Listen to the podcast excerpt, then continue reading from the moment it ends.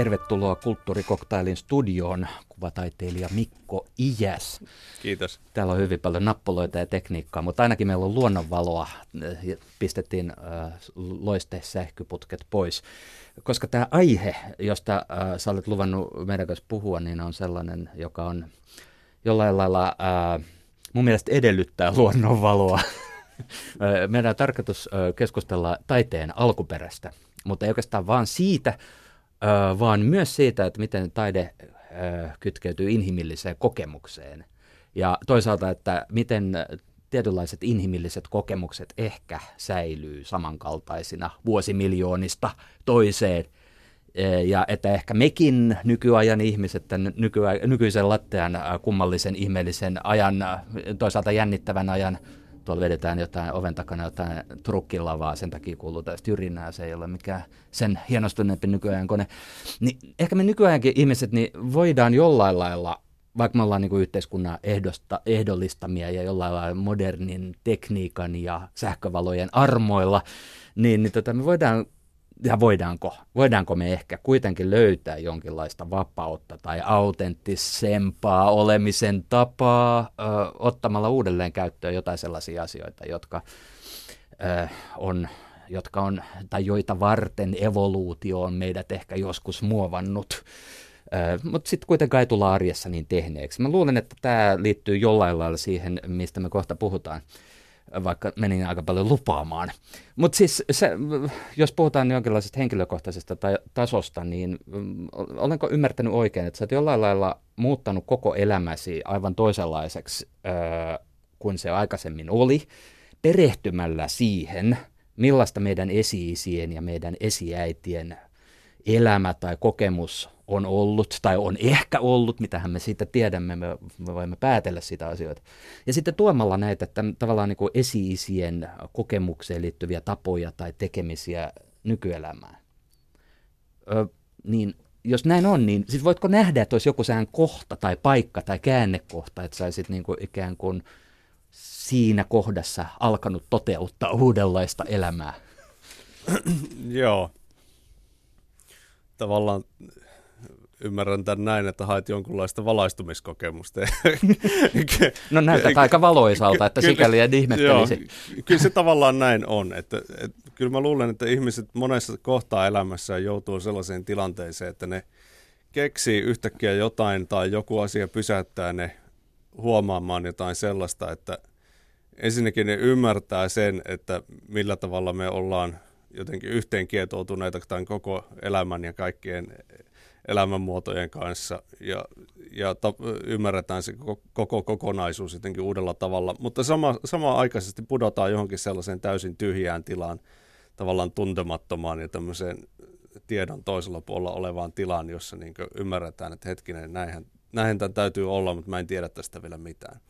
Ja kyllä se näin on, että mulla oikeastaan kävi just tällä lailla joskus tuossa joitakin vuosia sitten, öö, noin mitähän siitä nyt olisi, noin viisi vuotta sitten mä tulin katsoneeksi tällaista tota, niin, haastattelupätkää semmoista eteläafrikkalaisesta jäljittäjästä, tämmöinen tavallaan harrasteantropologi nykyään osa Harvardin henkilökuntaa, mutta eteläafrikkalainen jäljittäjä Louis Liebenberg, niin se kuvaili sitä, että, että kun hän oli ensimmäinen länsimainen ihminen, joka osallistui tämmöiseen väsytysmetsästykseen, viimeisten Kalaharin metsästäjäkeräilijöiden kanssa Botswanan siellä Central Kalahari Game Reservein lähellä. Kalaharin autiomaa. Kalaharin autiomaassa. Ja, tota, niin, ja se sanoi, että kun ne tuntikausia juoksi sitä antiloppia takaa, niin oli siis tarkoituksena juosta se antiloppi hengiltä, tänne iso kudu. Ja tota, niin kun ne juoksi sitä antiloppia hengiltä, niin se huomasi, että kun se katsoi niitä jälkiä, kun tavallaan jäljittävä metsästä ja se juoksee tai, tai kävelee nopeasti tämmöisen eläimen perässä, niin se tietysti seuraa niitä jälkiä, ettei se näe sitä itse eläintä kuin vasta ihan siinä loppumetreillä. Mutta kun se seurasi niitä eläimen jälkiä, niin se huomasi, että, tota, niin, että kun se katsoo sitä jälkeä, se katsoo, että sitä hiekka tavallaan pyyhkästyy pois siitä jäljestä tietyllä tavalla ja se ymmärtää, että se on niin täysin väsynyt ja näin. Mutta samanaikaisesti se ei ajatellut, että se eläin on väsynyt, vaan se ajatteli, että hän on itse väsynyt ja se metsästäjä, joka juoksee häntä hengiltä, niin onkin hänen takapuolellaan. ja se tavallaan koki, että hän on muuttunut siksi eläimeksi.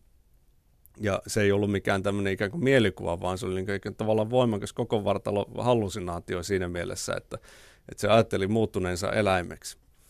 Ja sitten kun mä kuuntelin tätä haastattelua, mä ymmärsin, että hetkinen, että näin se on, että, että, että tämmöinen eteläafrikkalainen arkeologi, tämmöinen oikein niin kuin tunnettu arkeologi, tämmöinen David Lewis Williams, niin se on kertonut tällaisesta omasta valaistumiskokemuksestaan, jossa se oli katsonut tällaista eteläafrikkalaista sanien tekemää kalliomaalausta, joka tunnetaan nykyään tämmöisellä Rosetta Stoneina, joka niin kuin olisi tämmöinen tavallaan aukikirjoituskivi, joka ikään kuin kertoo meille, että mitenkä, tota, niin, mistä syistä kalliotaidetta on tehty esihistoriallisina aikoina.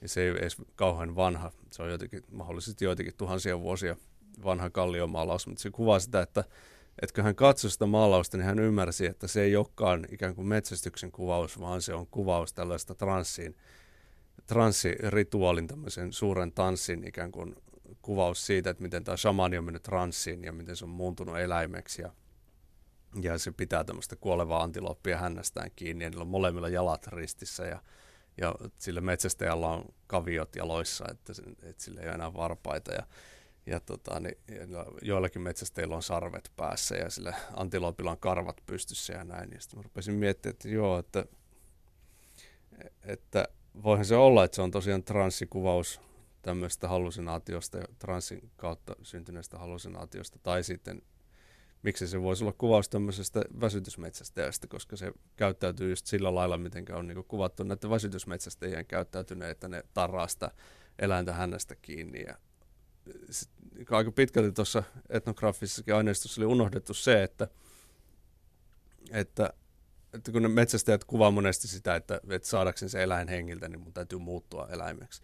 Mutta mä luulen, että aika monet oli ohittanut tämmöisen asian niin aika lailla sillä, sillä asenteella, että no joo, että se nyt on tämmöisten alkuperäiskansojen tapa, tapa puhua siitä, että, että kun metsästetään, niin pitää muuttua eläimeksi. Mutta niin kuin, tämän Louis Livenbergin kokemuksen kautta ymmärsin, että hetkinen, että, että sehän voi olla ikään kuin huomattavasti voimakkaampi tämä kokemus, että se voi olla ikään kuin ihan totaalinen hallusinaatio siitä, että, että se metsästäjä ihan oikeasti muuttuu omassa mielessään siksi eläimeksi. Se voi olla tosi voimakas kokemus.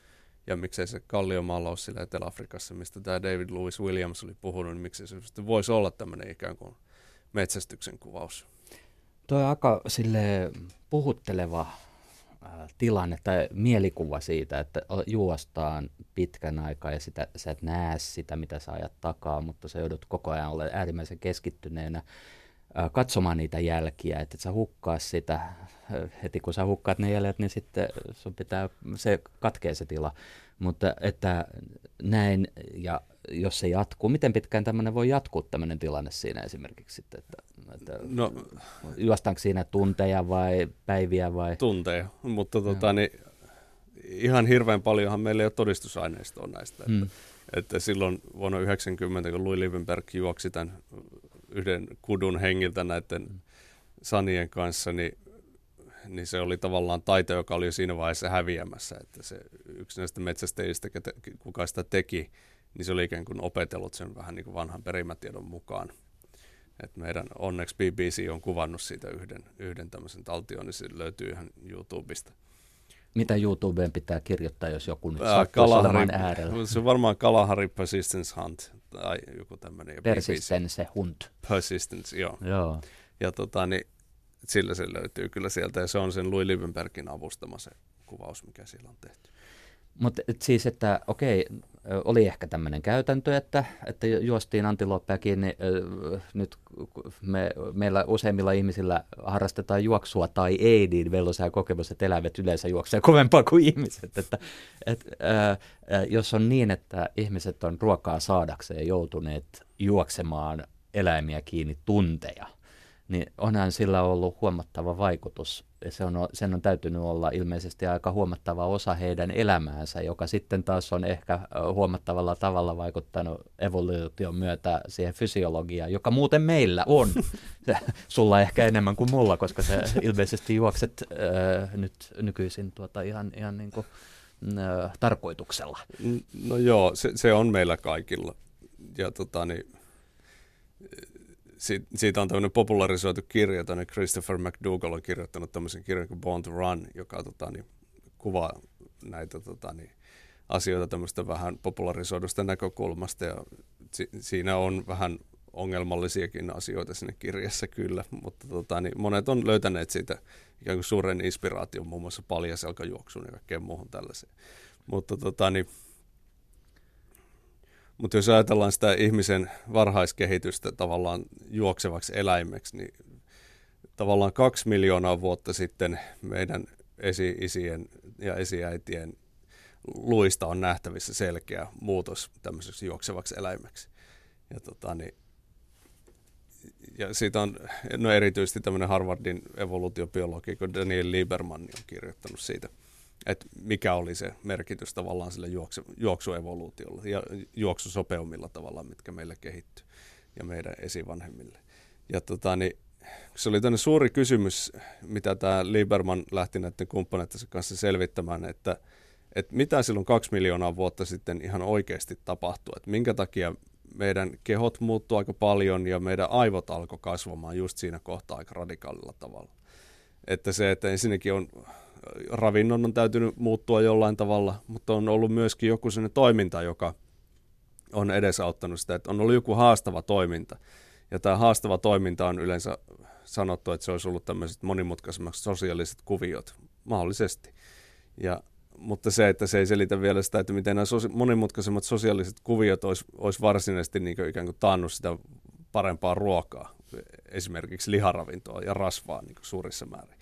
Ja tota, niin ja sitten tämä juoksuhypoteesi, niin se tavallaan niin selitti nämä kaksi asiaa aika hyvin, koska tämän Liebermanin ajatus, joka julkaistaan, siitä oli tämmöinen Carrier oli tavallaan puhunut jo aikaisemmin, ja sitten tämä Dennis Bramble ja David, äh, Daniel Lieberman sitten otti tavallaan sen niin tutkimuksensa. Ja ne julkaisi 2004 sitten tämmöisen hypoteesi siitä, että ihminen on kehittynyt juoksemaan antiloppeen hengiltä, tietämättä, että sellaista on tehty vielä lähiaikoina jossain. Et se oli tavallaan tämmöinen avunhuuto sitten, että jos joku jossain tietää, että vieläkö jossain juostaan antiloppia hengiltä, niin kertokaa ihmeessä. Ja sitten tämä Louis Liebenberg sitten ilmoittautui, että joo, että hän on juossut antilopin hengiltä. Ja sitten se tavallaan niin todisti sen, että okei, että jos jossain se on vielä mahdollista, niin se voi olla, että sillä on ollut aika suuri merkitys. Ja nyt tämä ikään kuin nykyhetkinen tilanne on se, että nyt ajatellaan näin, että, että silloin kaksi miljoonaa vuotta sitten siinä on tapahtunut joku muutos, joka on sitten niin ikään kuin mahdollistanut tämän. Ja se joku muutos on mahdollisesti ollut esimerkiksi tällainen, että ihmiset on alkanut systemaattisesti haaskankeräjiksi. Eli se, että normaali haaskankeräjä on sellainen, että satut jollekin haaskalle autiomaassa ja alat syömään sitä. Mutta kun semmoinen sattumus on hirveän, hirveän ikään kuin vaikea tilanne ihan oikeasti tapahtua, koska niin hyönat sun muut, ne löytää puolessa tunnissa minkä tahansa haaskan mistä tahansa, niin, ja ne tekee aika selvää jälkeä siitä. Eli ihmisen on pitänyt kerätä ennen näitä hyönoja paikalle. Ja siinä kohtaa tulee sitten taas niin kuin jo niin kuin monimutkaiset kognitiiviset taidot peliin, että, että yksi mahdollisuus on löytää sinne ennen näitä hyönoja on esimerkiksi seurata muita luonnonliikkeitä, esimerkiksi haaskalintuja. Että jos haaskalinnut lentää johonkin tiettyyn pisteeseen, niin voidaan olettaa, että siellä pisteessä on jotain. Ja sitten se, kuka pääsee sinne ensiksi juoksemalla, niin se saa sitten ruokaa. Ja tota, niin jos ne haaskalinnut pyörii sen päällä, niin se on jo selkeä indikaattori, että siellä, siinä kohtaa se on. Ja sitten tavallaan että se nopein juoksija on päässyt sinne ja se on sitten saanut sitä ruokaa, niin olisi voinut sitten kehittää ikään kuin tämmöisiä taitoja, että, että niin kuin pikkuhiljaa ihminen olisi ruvennut, tai ihmisen esivanhemmat olisi alkanut juoksemaan ikään kuin kovempaa ja kovempaa, ja tämän luonnon jälkien seuraaminen olisi ikään kuin antanut sitten taas niin jonkunlaisen virikkeen sille, että, että jos me tiedetään, että on olemassa joku yksinäinen antiloppi jossain savannilla ja, ja me seurataan sen jälkiä ja tiedetään, että jos me tarpeeksi kauan jahdataan sitä, niin se lopulta antaa periksi. Ja tämä Lieberman se nimenomaan oli tavallaan aika systemaattinen tässä, että se halusi tutkia, että onko olemassa joku semmoinen ikään kuin optimin nopeus näille neliraajaisille antilopeille ja sitten taas joku optiminopeus näille kaksijalkaisille ihmisille, että mätsääkö ne jotenkin. Ja se pisti sitten näitä eläimiä ja ihmisiä juoksemaan juoksemaan tolleen. Huomasi, että jos me pystytään saamaan tällainen isokokoinen kudu tai hirviantiloppi tai joku kirahvi esimerkiksi juoksemaan tietyllä nopeudella tiety, tietyn ajanjakson ajan, niin se lysähtää. Ja, tota, niin, ja sattui vielä näin, että ihmisen tämmöinen ikään kuin normaali tämmöinen aerobinen maratonivauhti, niin se mätsää suurin piirtein siihen. Eli siis se, että jos me pystytään juoksemaan tiettyä nopeutta Afrikan aavikolla sanotaan kolme tuntia, niin meillä on ruokaa. Ja, tota, niin, ja, ja se, se ei ole mitenkään mahdotonta. Ja nämä kalaharisanit niin tietysti todisti sen, että nyt se tilanne on tietysti toisenlainen, kun on olemassa jo modernimpaa teknologiaa, niin kuin myrkkynuolia ja ansoja ja sun muuta tällaista. Ja sitten on taas toinen asia, joka siihen vaikuttaa, että eläimiä ei ole läheskään niin paljon, mitä niitä siihen aikaan on mahdollisesti ollut. Niin se, että sen takia se on sitten luultavastikin hävinnyt siis ajatus antiloopin kiinni juoksemisesta tuntuu edelleen silti aika uskomattomalta, mutta siis toi, nyt sen hyvin selitit tämän, että, että okei, että silloin se semmoinen tietty vauhti ja, ja että se on niin, kuitenkin vielä toimii ihmisen kanssa. Sillä, tämä on joku luonnon oikku sitten, että ihmisellä, vai onko, onko tämä sitten ihmisen vauhti, voiko se olla, no me voidaan spekuloida täällä näin ihan mitä vaan, mutta että onko se kehittynyt sitten siihen se ihmisen niin kuin, evoluution myötä, mutta toisaalta mitä se on syönyt siihen asti? Että, no, niin, kyllä se erilaisia kasveja, juureksia, sun muuta hedelmiä, pähkinöitä, kaikenlaista, että sehän meistä niin suurimmalta osin erottaa ikään kuin muiden apinalajien kanssa, niin on se, että, tota, niin, että me ei vietetä aikaa me pureskeleen ja sulattaen sitä ruokaa, että meillä on ikään kuin pienet sisuskalut, jotka osittain myös liittyy tähän juoksemiseen. Ja, ja se, että meillä on keinoja saada nopea tehosta ruokaa, niin kuin tavallaan kypsennettyjä juureksia ja, ja li, kypsennettyä lihaa, jossa on niin hirveä määrä energiaa niin aika helposti pureskeltavassa muodossa. Nykyään tietysti kakkuja ja suklaapatukoita, se on ihan suora jatkumo. Mut vielä tuosta samastumisesta, minkä sä otit ihan ekaksi esille, se on minusta kauhean kiinnostavaa, että, että kun juostaan saaliin perässä, niin sitten tulee se tunne. Enkä yhtään ihmettele sitä, että okei, sä juokset siellä ja tota, sä oot uupunut ja äh, tajuntakin siinä varmaan kokee kaikenlaisia sellaisia tiloja, mitä ei levossa koe. Ja tota, noin, niitä jälkiä seuraa ja sitten yhtäkkiä se vaan ehkä rupeaa tuntumaan siltä, että mulla on aika paljon yhteistä tämän eläimen kanssa. Me kuljetaan tätä samaa reittiä, samaa vauhtia ja, ja näin edespäin. Ja en, ei mikään ihme, että siinä kadottaa. Aivoissahan on näitä osia, jotka, joiden tehtävänä on niin kuin pitää huolta siitä, että mikä on minua ja mikä on ympäristöä, mutta nehän esimerkiksi urheilukokemuksissa, uskonnollisissa kokemuksissa, monissa muissa niin kuin on totuttu aktivoimaan pois nämä osat, että saadaan sellaisia ykseiden kokemuksia. Mutta sitten, että mitä tuo tarkoittaa nykyelämän äh, kannalta. Sä mainitsit tota äsken suklaapatukkaa, niin kun me jahdataan sitä suklaapatukkaa siellä, tota, siellä supermarketissa, niin ehkä me samastutaan siihenkin sitten. Joo, tässä on montakin asiaa, jotka tavallaan risteää, niin jos lähdetään siitä eläimen kunnioittamisesta, se on ehkä ensimmäinen, niin on se, että että näillä Kalaharin viimeisillä metsästäjäkäräilijöillä, jos niitä voidaan enää metsästäjäkäräilijöiksi sanoa, mutta se porukka, kenen kanssa mä oon käynyt mun vaimoni kanssa, niin siellä Pohjois-Namibiassa, siellä Botswanan rajalla, semmoisella alueella, jota sanotaan Nainaiksi. Niin, tota, niin, niin tämä porukka, niin ne yritti elää metsästäjäkäräilijöinä, mutta kyllähän tietysti niiden ruokavalio on tullut maitotuotteita ja ne käy sitä kylästä ostaa teetä ja sokeria ja ja maissijauhoja, että onhan sinne pitkä matka, että yli parikymmentä kilometriä, jonka ne menee kävellen sinne.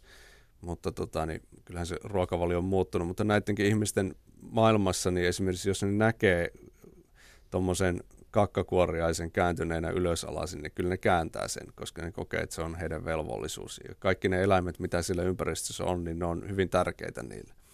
Ja se, että aina jos joku eläin sieltä saadaan hengiltä ruuaksi, niin kyllä sille järjestetään sellainen seremonia tavallaan ja kunnioitetaan se eläimen uhrausta tavallaan heidän itsensä ja heidän jälkeläisten selviytymisen kannalta. Että se ei ole yhtään niin ykselitteistä. Ja mä luulen, että jopa tällainen ikään kuin trauma, joka siitä jää, niin on tavallaan edelleenkin olemassa. Että edelleenkin me keskustellaan siitä, että onko oikein syödä lihaa vai eikö ole. Ja onko lihateollisuus väärin ja onko eläinten tappaminen ruuaksi niin oikein. Ja sehän onkin ongelmallinen kysymys, että varsinkin se eläinten kohtelu, miten niitä nykypäivänä kohdellaan, niin se ei todellakaan ongelmatonta. Mutta sitten tullaan tähän toiseen ulottuvuuteen, mitä puhuit tuosta, no, että miten se tajunta sitten muuttuu tällaisessa tilanteessa, niin sehän on täysin selvää, että se muuttuu. Ja se, sitä ollaan tutkittu tietysti tätä runners high kokemusta, että mistä se mahdollisesti johtuu. Ja siihen on annettu erilaisia selvityksiä, että yksi on tietysti tämä endorfiini-ajatus, joka niin ylipäätään ihmisillä aika niin selkeästikin mielessä, että ne on ne endorfiinit, jotka tekee sen hyvän olon ja sitten voi olla. Ja sitten yksi selitys on ollut tämmöinen endokannabinoiden järjestelmä, eli ihmisten elimistössä olisi joku tämmöinen laukaisujärjestelmä, jota esimerkiksi kannabisaineet jotenkin imitoi, että tavallaan ihmisillä olisi olemassa tämmöinen kyky jo niin kuin valmiiksi omassa elimistössä. Ja sitten on toinen tämä, että, että se liittyisi verenkiertoon. Eli tarpeeksi kauan tehdään jotain rasittavaa työtä tai monotonista työtä, niin meidän etu, etuotsalohkon ulommilla kerroksilla tavallaan verenkierto häiriintyy ja sinne ei tee, mene verta enää niin paljon, koska ne resurssit tarvitaan jossain muualla. Ja se alue meissä sitten sattuu olemaan näitä niin viimeisiä kerroksia, jotka ihmisille on muodostunut, että se, määrit, se erottaa tavallaan meitä tästä ympäristöstä. Ja eli se on se alue, joka tavallaan rakentaa tämän itsen meille. Eli siis se, että me koetaan, että me ollaan erillään tästä ympäristöstä. Ja sitten kun se alue kytketään pois, niin sen jälkeen me sulaudutaan yhteen seinäpaperin kanssa, niin kuin psykedeellisestä kulttuureista voidaan kuvitella. Mutta, tota, niin, mutta aika monet esimerkiksi uskonnolliset kokemukset liittyy nimenomaan tällaisiin, että, että, että jos ajatellaan esimerkiksi jotain juutalaista kulttuuria esimerkiksi, niin kyllähän sielläkin on ihan yhtä lailla ajatuksia siitä, että, että miten meidän pitäisi kokea tämä maailman yhteenkietoutuneisuus ja buddhalaiset ajatukset niin varmaan niin kaikkein selkeimpiä, ja, mutta se tavallaan toistuu kaikissa mystisissä kulttuureissa.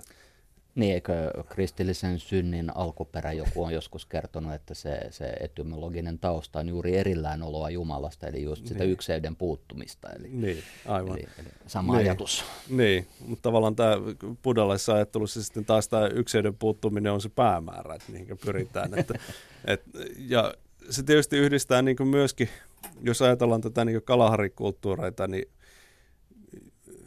jos ajattelet omalle kohdalle, että joutuisit elämään läheisten sukulaisten kanssa koko elämän, että semmoisen 25-50 ihmisen yhteisössä, josta kaikki on jollain tavalla niin sidoksissa itseensä, niin se, että kyllähän meidän näkökulmasta se voisi olla todella stressaavaa ja niin kuin rasittavaa. Ja, ja se, että siellä olisi takulla ongelmia, jossa niin veri lentää. Perhe on pahin. niin, niin, tota, niin mutta sitten taas näissä kulttuureissa tavallaan tämmöisille niin ongelmien purkamismenetelmille nähdään hirveän suuri vaiva.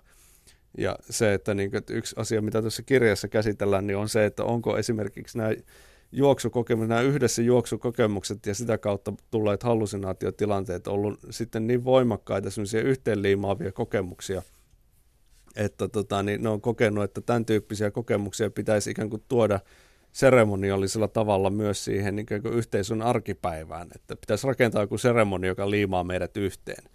Ja se ei mun mielestä ole mitenkään hirveän kaukaa haettu ajatus. Siis sitä on jotkut psykologitkin myös käynyt siellä Kalaharilla tutkimussa, että onko, onko tavallaan tällä transsiseremoniolla joku sellainen yhteenliimaava elementti, ja no, todennut, että näin sen täytyy olla.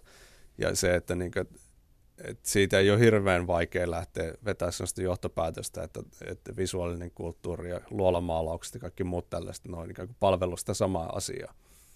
Ja, mutta se, mikä tässä kirjassa on ehkä niin keskeisenä teemana, on se, että näissä luolamaalauksissa ja kalliotaiteissa ylipäätään, niin, niin siellä toistuu hirveästi semmoinen kuvasto, joka voi olla ihan suoraan vedetty näistä väsytysmetsästyskokemuksista. Siellä on paljon jäljityskuvauksia, eläimen jälkiä ja sitten siellä on tavallaan no ylipäätään yksi, mikä on niinku semmoinen, joka läpi tunkee koko sen kalliotaiteen, on se, että nähdään nämä eläimet jotenkin hienoina asioina.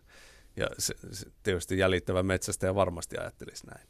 Ja sitten niin yksi on tietysti tällainen, että että siellä on verijälkiä ja sitten siellä on myöskin näitä puolieläimiä ja puoli-ihmisiä. Ne toistuu kaikissa kulttuureissa. Kalliomaalauksissa. Joo, hei sä livauttelit tuossa muutaman kerran sellaisen lau- tai san- sanaparin kuin tämä kirja, mutta mä en ole vielä kertonutkaan, että, että meillä on tässä kirja pöydässä, pöydällä Kyllä. ja se on sun väitöskirja. Kyllä. Aalto-yliopiston tehty väitöskirja, jonka nimi on Fragments of the Hunt Persistent Hunting, Tracking and Prehistoric Art. Eli sä oot väitöskirjassasi tutkinut näitä asioita, mistä me ollaan nyt puhuttu, ja, ja tota, äh, tästä niin kuin just metsästämistä, kestävyys, mets, mikä sä sanoit, kestävyysmetsästys? Se on väsytysmetsästys varmaan paras Joo. suomennos sille. Niin kuin tätä tässä englanniksi saa lukea, niin termit, että mitkä on, mitä on persistence hunting suomeksi, se on nyt siis väsytysmetsästystä.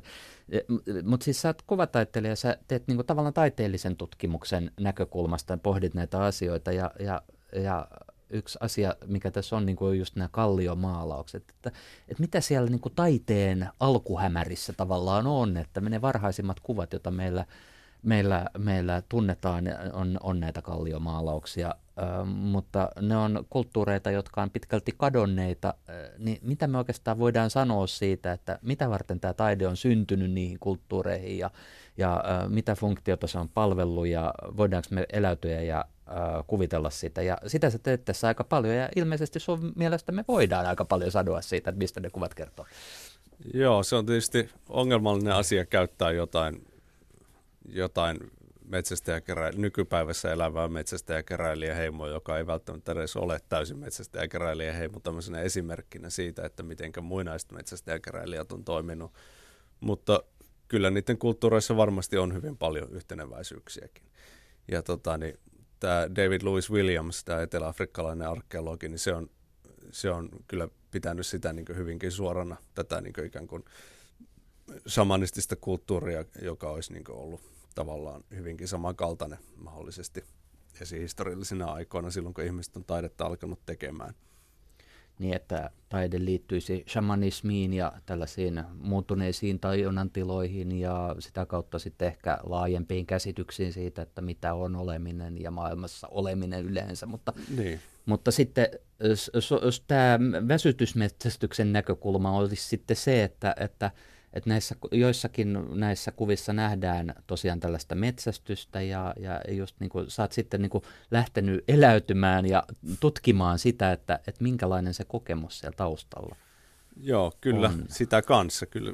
Mun mielestä se oli tärkeää siinä vaiheessa, kun mä viitisen vuotta sitten tulin ajatelleeksi tätä asiaa, niin tuli ikään kuin sellainen tarve siihen, että, että jos ihminen pystyy juoksemalla tappamaan antiloopin, niin pystyisinkö minä? Että jos mulla on tämmöinen väittämä, niin pystyisinkö minä tappamaan antiloopin juoksemalla? Ja, ja tota, niin en mä silloin tiennyt, että niitä ei enää tapeta juoksemalla, mutta kuitenkin, että mä aloin juoksemaan. Ja, ja si, kyllä si, sitten niin hyvin nopeasti sitten pääsinkin semmoiseen kuntoon, että periaatteessa se olisi voinut olla mahdollista. Ja sitten joulukuussa 2014 me oltiin siellä Kalaharilla.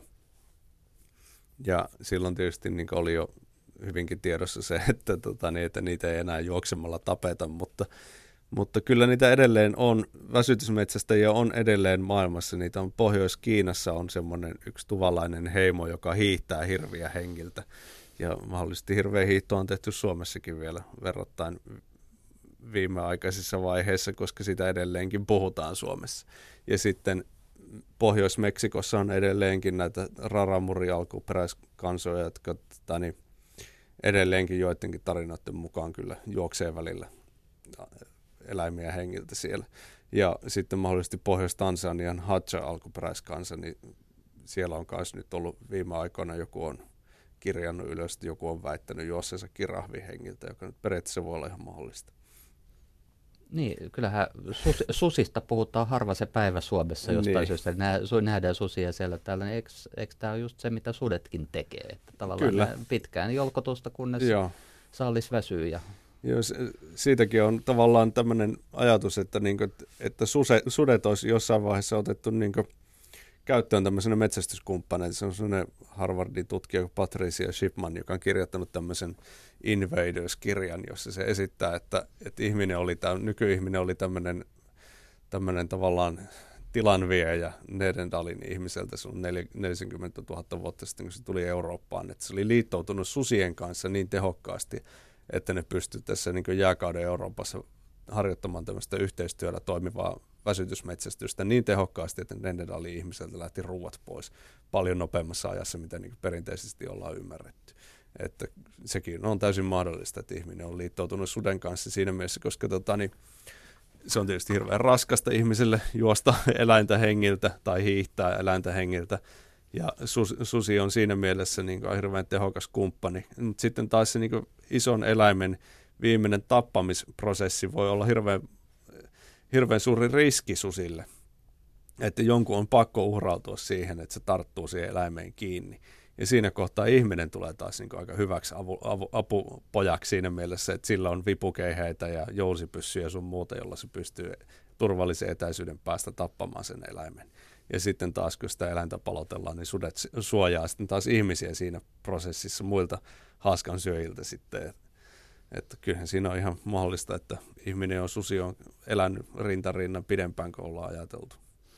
Niin, ja sitten samalla lailla kuin jotkut näistä vanhoista kokemuksista tai muodoista säilyy nykypäivän, kun puhuit tuossa aikaisemmin siitä, että meitä tämä kauhea moraalinen pohdinta siitä, että saako lihaa syödä esimerkiksi, niin onhan meillä nyt sitten, meillä on tota Labradorin noutajia ja silkkiterririä, että siellä olohuoneen batolla tota, löhöilemässä ja tota, se on, jotenkin näkyisi vähän niin kuin samanlaisena jatkumona tässä. Niin, että, niin ja kyllähän sitä jatkumoa on ihan puhtaasti sekin, että me istutaan ruokapöytään ja sytytetään kynttilä ja siinä on kukkia ja näin, että, että kyllä niin muistuttaa meitä siitä leirinuotiosta ja luonnosta.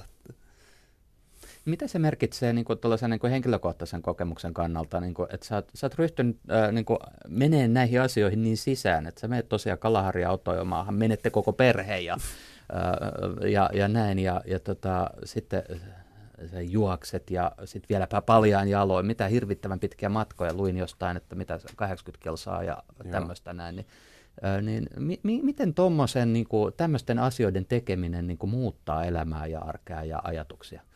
Kyllähän se, kyllähän se muuttaa. Tota, niin, nyt mulla oli viime kesänä tarkoitus juosta Jyväskylään ja se ei mennyt ihan niin kuin oli suunnitellut. Et eikä niin kuin, mulla ei ole koskaan tarkoituskaan, että asiat menee ihan niin kuin suunnittelee eikä se mua haittaa. Mutta se, että mä oon niin oikeastaan sitä viime kesästä lähtien kärsinyt vähän jalkavaikeuksista ja nyt juokseminen on jäänyt vähän vähemmälle.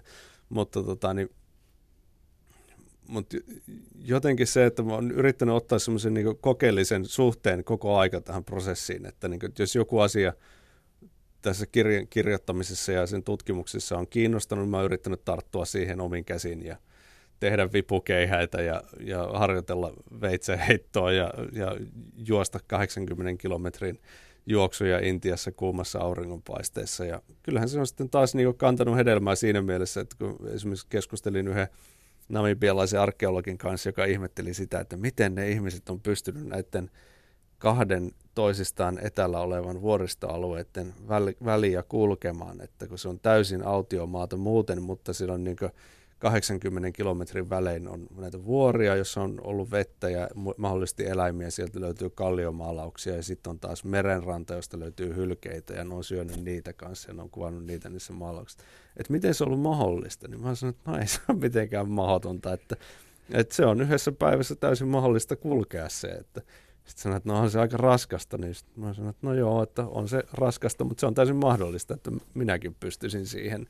Että miksei sitten taas ne ihmiset, jotka on tottunut liikkumaan tällaisia etäisyyksiä ja ne tietää, mistä sieltä vielä löytyy vettä ja syömistäkin sieltä matkalta, niin miksei se olisi täysin mahdollista. Mutta jotenkin se, että, että tietysti mä koen taiteilijana sen edun tässä, että, että pystyy yhdistelemään erilaisia, erilaisia tutkimuksen suuntauksia, ikään kuin antropologiaa, etnografiaa ja, ja tota, niin, arkeologia, psykologia, monia alueita, sellaisia, jotka niin kuin mahdollisesti jäisi sitten taas jonkun tutkijan näkökulmista ulkopuolelle. Ja kalliotaiteen tutkimuksessa varsinkin, niin siellä on ikään kuin aika voimakkaita koulukunta näkökulmia, jotka sitten niin puolustelee itseensä aika voimakkaalla tavalla. Ja tota, niin se, mikä mä oon nyt kuullut, kun tätä kirjaa on luotettu ympäriinsä, niin esimerkiksi tämä Louis Liebenberg, tämä etelä-afrikkalainen jäljittäjä, joka sillä Harvardissakin on, niin niin hän kertoi, että hän oli joskus toistakymmentä vuotta sitten yrittänyt ehdottaa tällä David Louis Williamsille, että miksei se ole koskaan kiinnittänyt mitään huomioon jäljittämiseen kalliotaiteessa, että se on niin ilmeistä. Niin David Louis Williams oli vaan niin kohauttanut olkapäätä ja sanonut, että ei se ole mitenkään merkityksellistä. Ja se on aina ohittanut sen niissä tutkimuksissa. Ja se, tietysti se on ymmärrettävää, kun hän on itse joutunut taistelemaan sen samanistisen näkökulman tähän kalliotaiteen tutkimuksen kanoniin, niin ei se sitten hirveän hevillä ole tietenkään varmaan ollut valmis luopumaan. Ja nyt sitten kun Louis Liebenberg luki tämän kirjan, niin se sanoi, että tietysti niin kuin hänellä ei ikinä olisi ollut aikaa tämmöisen niin tutkimustyön tekemiseen että, ja niin ottamaan näin montaa näkökulmaa huomioon. Että se oli hirveän kiitollinen, että joku oli sen tehnyt. Ja sitten taas David Lewis Williams, joka oli lukenut tämän kanssa, niin se sanoi, että joo, että hän allekirjoittaa tämän näkökulmaa ihan täysin, että, että hän on kiinnostunut myöskin keskustelemaan siitä, että miten tätä voisi niin kuin ikään kuin viedä eteenpäin. Ja se, että niin hänen mielestä tämä oli hirveän perusteltu näkökulma. Ja tavallaan siinä mielessä koen, että on tämmöisen niin rauhantekijänä sitten taas näiden niin näkökulmien välillä, jota ei sitten taas niin monesti, se oli tämä, mitä tämä Louis Liebenberg sanoi, että, että, niin kuin, että hän ei olisi voinut tätä tehdä sen takia, koska joku olisi tietysti heti ajatellut, että hän jäljittäjänä yrittää nostaa sitä omaa statustaan korkeammalle ja tuoda sitä omaa aluetta sinne kalliotaiteen tutkimukseen, ja se olisi koettu epäkohteliaana ja tavallaan niin oman alueen tehostamisena. Mutta mä en koe, että mulla olisi mitään semmoista ikään kuin äh, ristiriitaa tässä suhteessa, koska niin kuin, mulla ei ole mitään traditiota, että taiteilijan tekemä tutkimus on ikään kuin siinä mielessä aika radikaalia, koska niin kuin, ei ole olemassa mitään sellaista valmista viitekehystä, mihin se kuuluisi.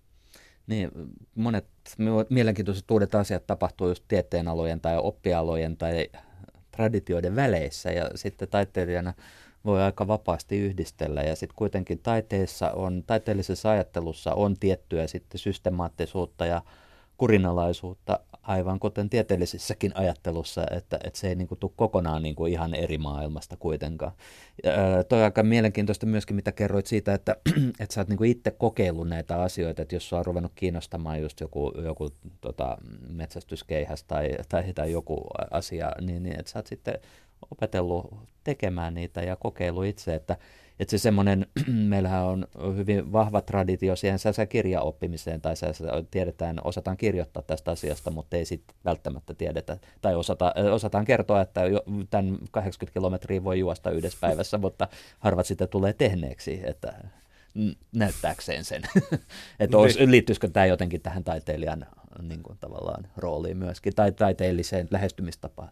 Kyllä varmasti. Että, kyllä Mä jotenkin koen taiteilijan roolin ikään kuin yhden ulottuvuuden taiteilijan roolissa tämmöisenä keppostelijana, eli tämmöisenä, tota, niin, joka niin englanniksi sanotaan trickster, eli keppostelija on ehkä vähän huono sana, mutta se on tavallaan tämmöinen hahmo, joka mulle tuli vastaan näissä tota, niin, sanien, näiden sanien näissä uskonnollisissa teksteissä tota, niin, ja näiden näissä mytologioissa, että niillä on tämmöisiä keppostelijahahmoja, että, jotka niin kuin, tavallaan liikkuu vähän niin kuin, tämän arkitodellisuuden ja jumalten välillä.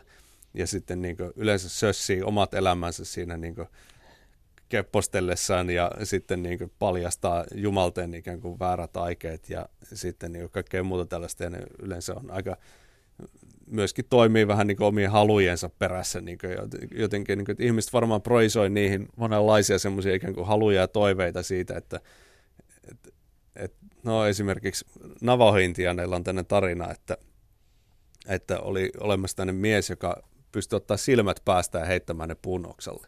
Ja sitten se pystyi tarkastelemaan sieltä sitten niin pitkien matkojen päähän ja sitten se otti ne silmät siltä pois ja laittoi ne takaisin päähän. Ja Kojotti tuli paikalle ja kysyi, että mä haluan oppia ton kanssa. Ja sitten tota, niin mies näytti, että no joo, että näin se onnistuu, mutta sä et saa tehdä sitä enempää kuin neljä kertaa päivässä. Ja sitten Kojotti otti tämän taidon itselleen ja heitti ne silmät sinne oksalle ja katteli sitä pitkän matkan päähän ja sitten se totesi, että tämä on ihan mahtavaa. Ja täysin huumaantuneena siitä ja teki sen tietenkin viisi kertaa päivässä. Niin kuin, ja sitten ne silmät jäi sinne ja mätäni sinne ja sitten joutui lainaamaan toisilta eläimiltä silmät itselleen. Mutta se, että niin kuin, että tietysti niin kuin, jos sanotaan, että ei saa tehdä näin, niin sitten heti tehdään niin. Mutta, no, ja aika monessa tarinassa käy niin, just näin. Nimenomaan. Mutta se, että kaikki kansantarinat on täynnä tällaisia, ja vielä kreikkalaisessa mytologiassa toistuu. Ja sitten niin kuin, että ajatellaan, jos keskiaikaisessa hovissa oli hovinarreja, jotka pystyivät ikään kuin puhumaan täysin vapaasti, että ne oli tavallaan immuuneja sille niin kuninkaan tuomiolle, ainakin toivottavasti. Tuskin aina oli. Mutta kuitenkin pystyi paljastamaan sellaisia asioita, jotka niin oli ikään kuin tavallaan se yleisen keskustelun ulkopuolella. Ja, ja sitten niin kuin, mä jotenkin ajattelen, että no joo, että taiteilijan rooli on vähän ehkä osittain samanlainen, mutta sitten siihen liittyy myöskin tämä, että, että paljastetaan asioita, mutta sitten taas samalla yhtäaikaisesti pitäisi toimia tämmöisen niin rauhanrakentajana. Et, että niin kuin, se, se ei oikein riitä, että niin kuin, paljastetaan jotain asioita ja irvaillaan asioille, jos ei anneta minkäänlaisia ikään kuin rakennuspalikoita sitten taas niin kuin paremmalle. Et se on hirveän suuri vastuu, joka siihen liittyy. No miten sitten taas, jos puhutaan ihan, ihan tällaisista, niin kuin, että mitä voi itse ihminen tehdä, niin kuin, jos jotakuta nyt alkoi kiinnostamaan vaikka pitkän matkan juoksu vieläpä paljasaloin vaikka 80 kilometriä, tai no aloittaa nyt vaikka, vaikka vähän helpommasta, tai tuskin tämä nyt ihan niin kuin ensimmäisestä yrittämättä onnistuu, niin, niin, niin, niin, tota, no, niin, niin ähm, ähm, ähm, mitä, siis meillä on lunta ja jäätä ja, ja, ja, ja niin edespäin, että mites, miten tämä oikein niin käytännössä menisi? No, kyllä paljaatilat on siinä mielessä aika hyvä treeniväline, että sen kun ottaa kengät pois ja menee juoksemaan. Että, Ai niin kuin et, tässä säässäkin, mikä no, on tämä huhtikuinen Mä talvisää. luulen, että ei sitä nyt hirveän kauaksi pääse. Että kyllä jossain vaiheessa pakko laittaa sukat tai kengät jalkaan niin ja sitten niin lopettaisi. Mutta paljaatilat on siinä mielessä aika hyvä indikaattori, että että me tiedetään heti, jos me ollaan menossa liian kauaksi tai liian lujaa ja näin, niin alkaa sattumaan. Ja sitten niin kuin, että sitä kautta hirveän helposti välttää erilaisia rasitusvammoja ja sun muuta tällaisia. Että, että se tietysti on hirveän hyvä apuväline siinä mielessä. Että sen takia se on helppo aloittaa. Niin, se jotenkin, ollaanko me äh, niin kuin kulttuurina vieraannuttu jotenkin ihan toivottoman kauas luonnosta, jos tämä tuntuu jotenkin kynnykseltä lähteä juoksentelemaan paljon uh, mä, en, mä en jotenkin ajattelisi, että että me oltaisiin luonnosta vieraantuneita, vaan niin kuin monet tämmöisistä niin kuin luonnollisista liikkumamenetelmistä ja luonnollisista taidoista, niin kuin esimerkiksi hajujäljittäminen ja kaikkea muuta tällaisia näin, niin et, että niin kuin, en mä nyt sano, että meidän pitäisi mennä jotenkin elämään luolamiehiksi, vaan se, että meidän pitäisi jotenkin entistä enemmän olla kiitollisia siitä, että meidän ikään kuin elimistö on rakentunut tällaisia – tällaisia ominaisuuksia. Ja mehän käytetään niitä ominaisuuksia nykyään täysin eri tarkoituksiin, että, että eihän me voida edes olla tietoisia siitä, että minkälaisia, minkälaisia esihistoriallisia taustoja on esimerkiksi sillä, että me osataan nyt käyttää näitä äänitystudion laitteita täällä tai älypuhelimia tai jotain muuta tällaista. Ja se, että esimerkiksi nyt just olin keskustelemassa Kiasman Ars-näyttelystä ja siitä, että miten tämä nykyteknologia niin ikään kuin tekee nyt asiat eri lailla, niin ei se teknologia sinällään niin auta meitä tekemään asioita yhtään eri lailla, että, tai että tämmöisestä yhteisöllisestä teoksista tai niin sosiaalista kanssakäymisen tuomisesta sinne teoksiin, niin ainahan se on siellä ollut. Että taidehan on aina ollut sosiaalista, että, että ei se nyt sinällä ole niin muuttunut yhtään mihinkään.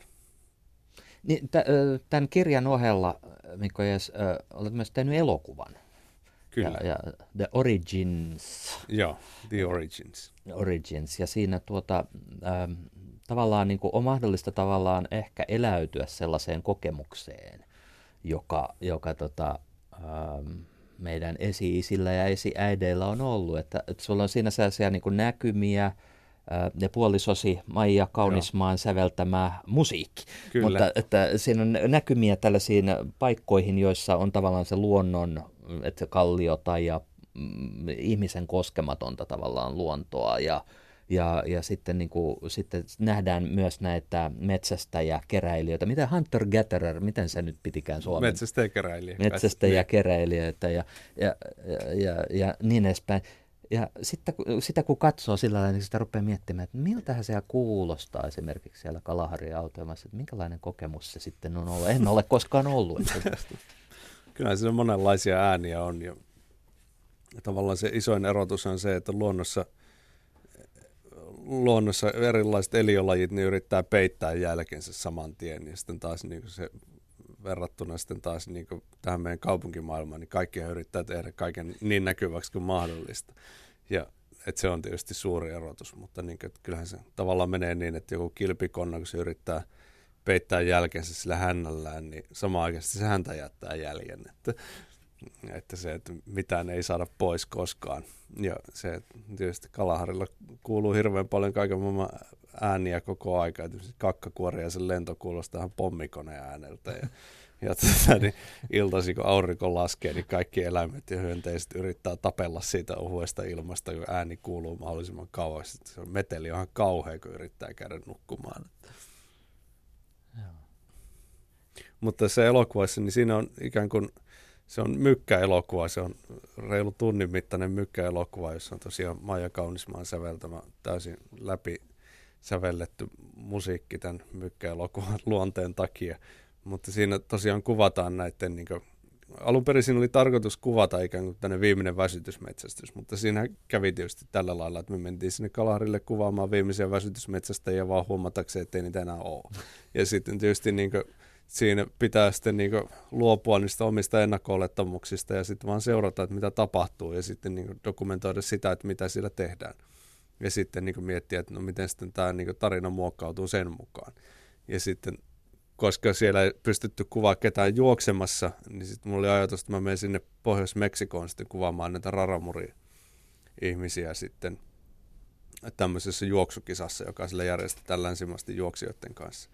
Ja menin sinne ja mun oli tarkoitus juosta se kanssa ja kameralla sitten dokumentoida se, mutta sitten siellä syttyi sota, sillä syttyi ihan hirveä väkivaltainen kartelliyhteenotto siinä kylässä, missä me oltiin ja sitten se koko kylä evakuoitiin ja sitten tietystikään sitä juoksukisaa ei ikinä tapahtunut. Ja, ja sitten ja sitten tavallaan niin joutui taas uudelleen miettimään, että no missä tämä tavallaan tämän teoksen fokus nyt oikeasti on, koska niin kuin, että minnekään minne me mentiin, niin ei pysty tekemään sitä, mitä tehtiin.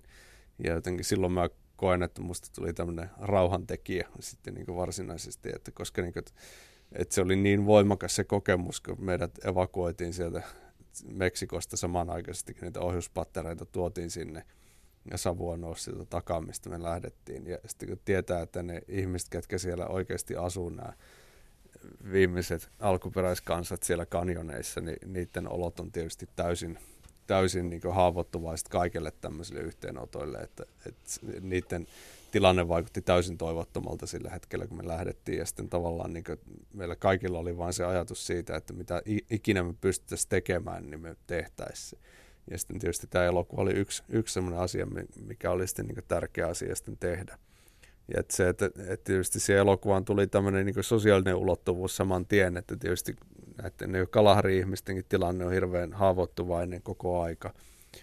Ja tietysti omalta osalta yritettiin parantaa niitä oloja, että nämä lupamaksut, mitä me heille maksettiin, niillä rakennettiin uusi aurinkoenergialla toimiva kaivo sinne ja se maksettiin Helsingin kaupungin antamalla apurahalla. Ja, ja tota, niin, mutta se, että niin kuin, jatkuvasti tuossa on niin kuin, yritetty pitää mieltä siitä, että, niin kuin, että kun me mennään sinne, me tietysti otetaan niitä ihmisiä jotain pois, mutta me halutaan myös antaa sinne jotain. Ja tietysti se auttaminen on hirveän hankalaa, mutta, niin kuin, mutta jonkun niin kuin, palveluksen tekeminen heille, niin kuin, se tuntuu niin kuin, jotenkin tärkeältä.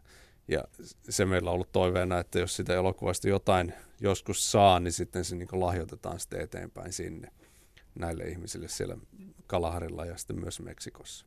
Niin, siis me voidaan täällä romantisoiden puhua niin kuin alkuperäiskulttuurien niin. elämästä, mutta sitten tässä kirjassa kerrot, että se ei ole välttämättä ihan hirveän ruusuista olla tällaisen modernin yhteiskunnan ulkopuolella tai liepeillä, että, niin. että näillä on ollut paljon, paljon sellaista, että, että joudu, joutuu ikään kuin ihan suoranaisen vainon kohteeksi. Kyllä, Kalaharin alkuperäiskansat on varmaan se kaikkein pahiten vainottu kansanryhmä koko maailmassa, että kun ajattelee, että sieltä jostain Botswanan eteläpuolinen Afrikka niin oli vielä pari tuhatta vuotta sitten täysin metsästäjäkäräilijöiden maita ja sitten pikkuhiljaa sitten nämä erilaiset maanviljelijät, jotka tuli sitten pohjoisesta nämä bantut ja sitten myöskin nämä koikoit, jotka on sitten taas lammasfarmareita ja tavallaan osittain metsästäjäkeräilijöitä.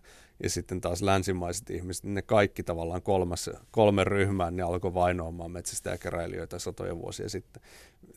Tai silloin sanotaan, että 400 vuotta sitten alkoi niin toden teolla niin tavallaan listimään sitä kansanryhmää sieltä. Ja sitten niin on ajateltu, että nämä Kalahrilla asuvat ihmiset on ne, jotka on ajettu sinne, mutta niitä ei ole kukaan koskaan sinne ajanut, että ne on asunut siellä noin 150 000 vuotta, että kaikki muut on vaan kuolleet. Että se, että sitä tarkkaa lukumäärää ei edes tiedetä.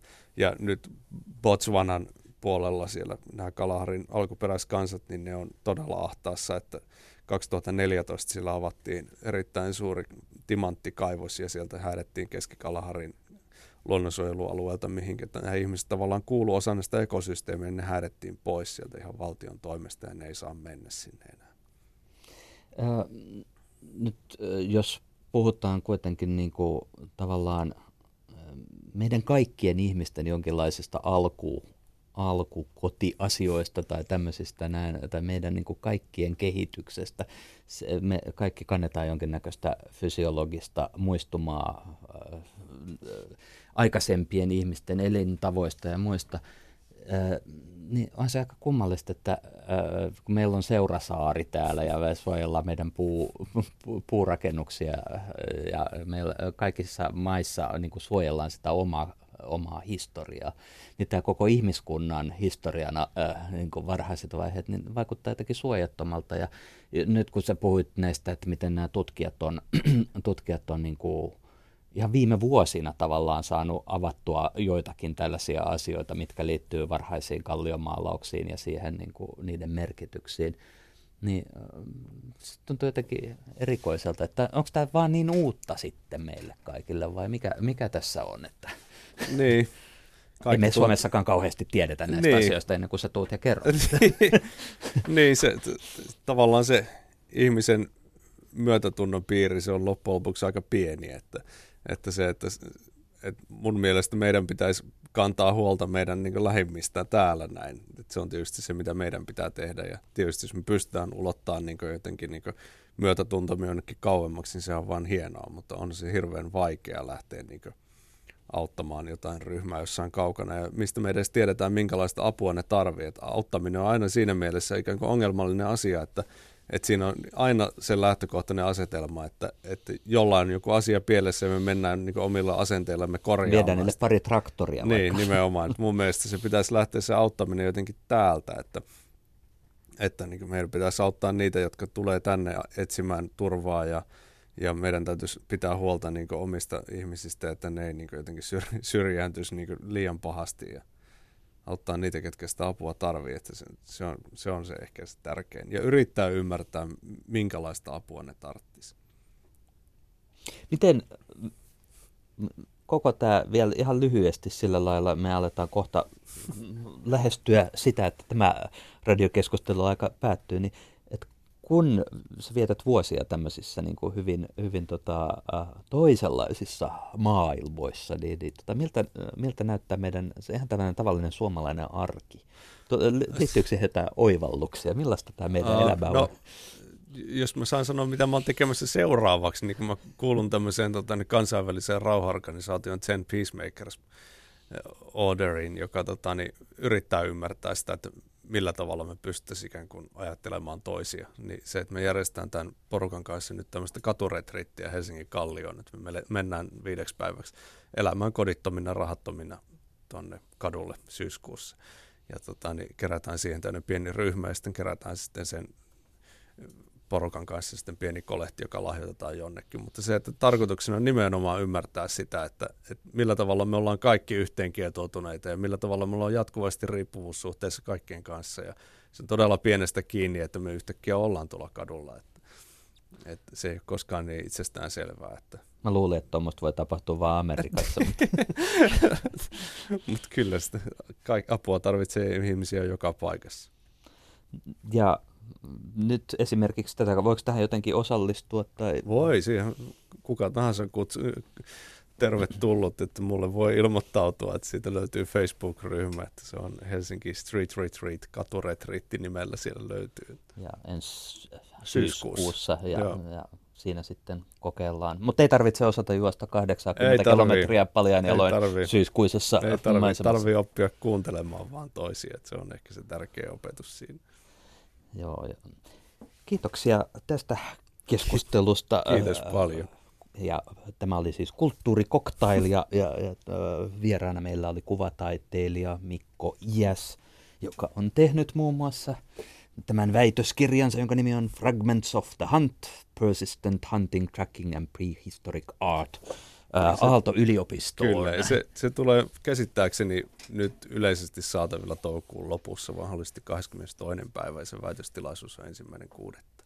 Niin, eli silloin se tulee netin kautta jonkinlaisena linkki. Eikö se Eikö... tulee ihan ostettavana niin, kappaleena? Jaa, tulee ihan ostettavana Kyllä, kappaleena. Niin, että... että sitä ei, se yritetään julkaista vielä jossain ulkomailla isommin, että sen takia sitä ei nyt vielä ilmaisiksi saa mistään. Mukavan näköinen kirjakappale tuo kuitenkin on, että ja tuota, mukavan tuntunen. Niin tossa, tota, niin, mutta tämä, tämmöistä on sitten loppu, loppukeväältä luvassa. Kiitoksia. Kiitos paljon.